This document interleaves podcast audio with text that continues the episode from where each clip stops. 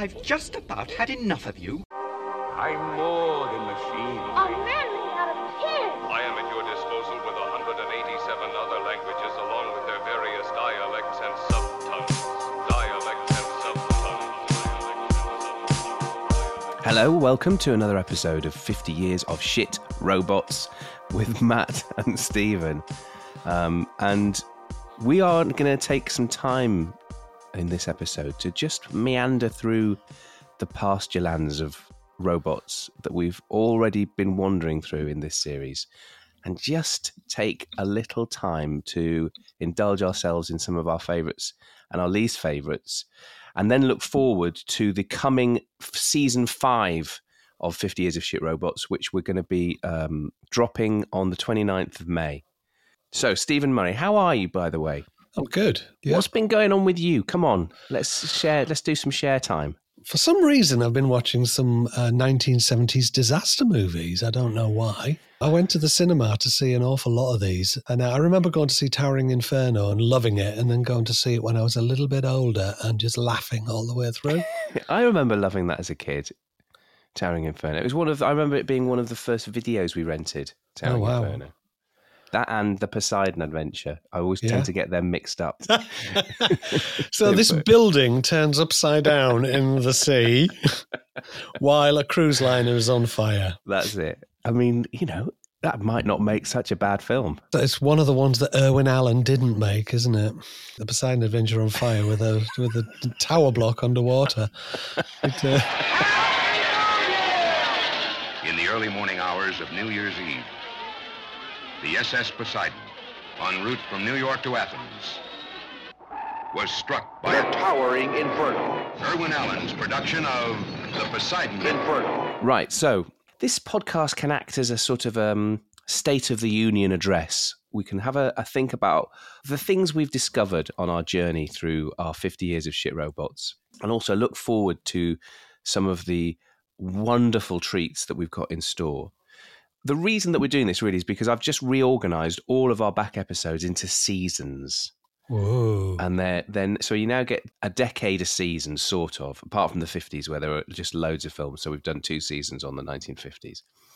After Maria from Metropolis, which was the very first film that we watched for this show, and it's the show, it's the film on which the premise of the whole podcast is is hung, isn't it? Really, that It film is very much so. is that Yeah. between 27 Metropolis and Star Wars 77, every single robot film was shit. Or, or at least the robot in the film was shit. Yeah. That's the that's what we're stress testing, and happily we found that that's it doesn't quite stand up No, to a, to a, a rigorous scientific analysis. it's open for discussion for those who have a beloved robot next to their heart. Yeah. So so far, and we are uh, we've got to the end of the 1950s. We have discovered three not shit robots: the Tin Man from Wizard of Oz, Gort and his underpants. Gort, yes, that's right. Gort from The Day the Earth Stood Still, Robby. and Robby the Robot from Forbidden Forbidden Planet. That those three robots are not shit robots. There's a couple that came close. You really liked Kronos, didn't you? I did like Kronos, Kronos and Tobor. Now both of those, I think that they fell down, literally and metaphorically, on their movement or lack of. Yeah, Tobor was a little bit better, but they didn't. He wasn't really utilized. He wasn't independent. No, he wasn't, and he was too lumbering, wasn't he? He drove he a did- jeep. He a did Jeep. drive a jeep, and he, and he did go down a a spiral staircase. I mean, that is pretty good going. And Kronos is the massive sort of power station. I think, I think you described him as a, a brutalist car park of a robot. from a new town in the Midlands. yeah. And but there's a moment in that film where where Kronos develops little legs and starts, starts Stomping on Mexicans with. Hawaiian shirts on. Yeah. So um, the Tin Man, I thought was is just a brilliant, brilliant cyborg or android Oh, cyborg because it's a real person, isn't it? Who then is slowly replaced He, bit, yes, bit by bit, limb by limb. He, yeah, limb by limb and bit by bit until he's completed, but he hasn't got a heart. Um, so what is he? He's part. He was cyborg, to begin with. Now he's Android. Wow. One of the th- the early sort of things we realised about robots in films, certainly in the sort of thirties and forties, that if they dance and sing, then they're likely to be be not shit. What about the robots from Loss of Sensation? Because there is a scene in that where an entire hangar full of nine foot robots are dancing to the Yeah. saxophone of the Yeah. sky, which is a scene that still kind of stays with me. Yeah, I know what you mean. And that whole the fact that it's music that controls the robots in that film is really cool. I like that That's a lot. very clever. They are they are really lumbering. They are, but there is a robot apocalypse at the end of it, which you created a phrase for that, didn't you? Robocalypse. A robocalypse. Yeah. So if you if you're interested in in listening to that episode where we talk about the 1935 film Loss of Sensation and also the play on which robots gets their name, Rossum's Universal Robots, then it's um, called The Elephant in the Room and it's episode seven, season one, episode seven. Uh, Mhm. you can enjoy that. They were, I think, they were the only robot that we've looked at which was a political tool. Cause, Yeah, that's Because it's a Russian film. Yeah. Obviously, they have to get their message in. I mean, as you say, there have been other robots in the series that. I mean, I really liked the robot in the 1948 British farce, uh, The Perfect Woman. Perfect woman. I love that robot. Uh, so that episode is episode 15, uh, which is called Weird Woman, a Mucky Mary Poppins. I love a mucky Mary Poppins. That's Yeah, referring to uh, weird science, isn't it? that one was a double bill, wasn't it? Which was the perfect woman, and then we compared and contrasted to Weird Science from the eighties because it's sort of a similar, similar-ish concept. What about robots that you haven't enjoyed? Well, we didn't enjoy Ro-Man to begin with from Robot Monster from 1952. If you watch it without any background knowledge, it truly is a terrible film. It's awful. Awful. To be fair, don't you think that it is also like even with with added knowledge, it's still quite weird. It is still quite. It becomes charming. Mm, I agree. So we went on a little bit of a journey, and I got in touch with the guy who restored it. It's Bob Furmanek. yeah, he restored the 3D version, didn't he? Yeah, because it's filmed in in two two bits, so you have to have the two parts of the film to make the 3D. Yeah. And we watched. We we found our old goggles. Mine was from Friday the Thirteenth Part 3D, That's good. and you had some uh, th- old 3D goggles, and we watched some clips, and it kind of res- we we just kind of understood Yeah. because it was Yeah. massively popular film. It made loads of money, didn't it? It did, yeah. Yeah. Um, and it was made for, for almost no money, which you will notice when you watch it.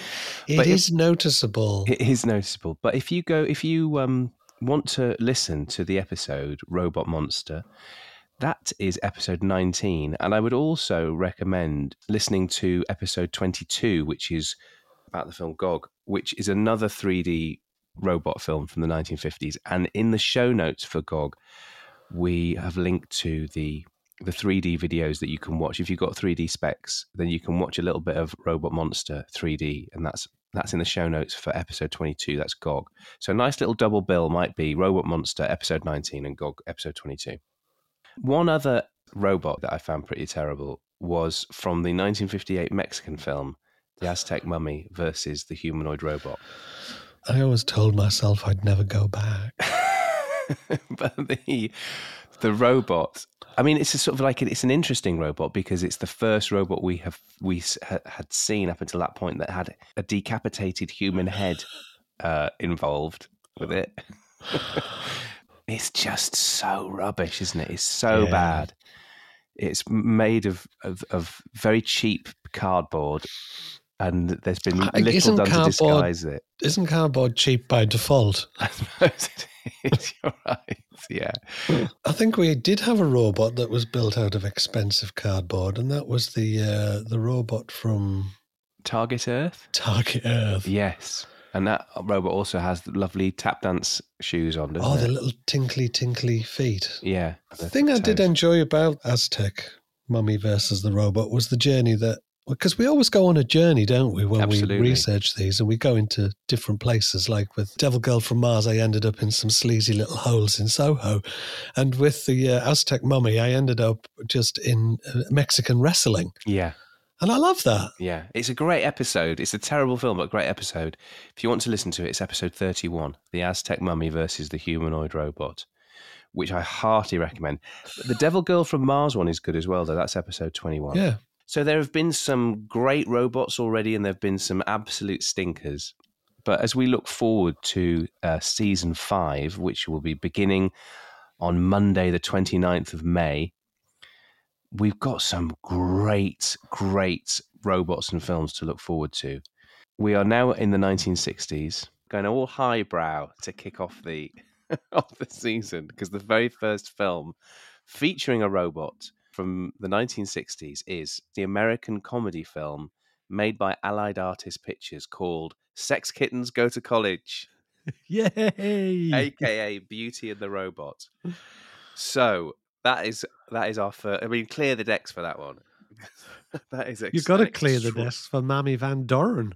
So season five is going to be from 1960 to 1963, which means that we're going to we're going to be enjoying our first Bond film,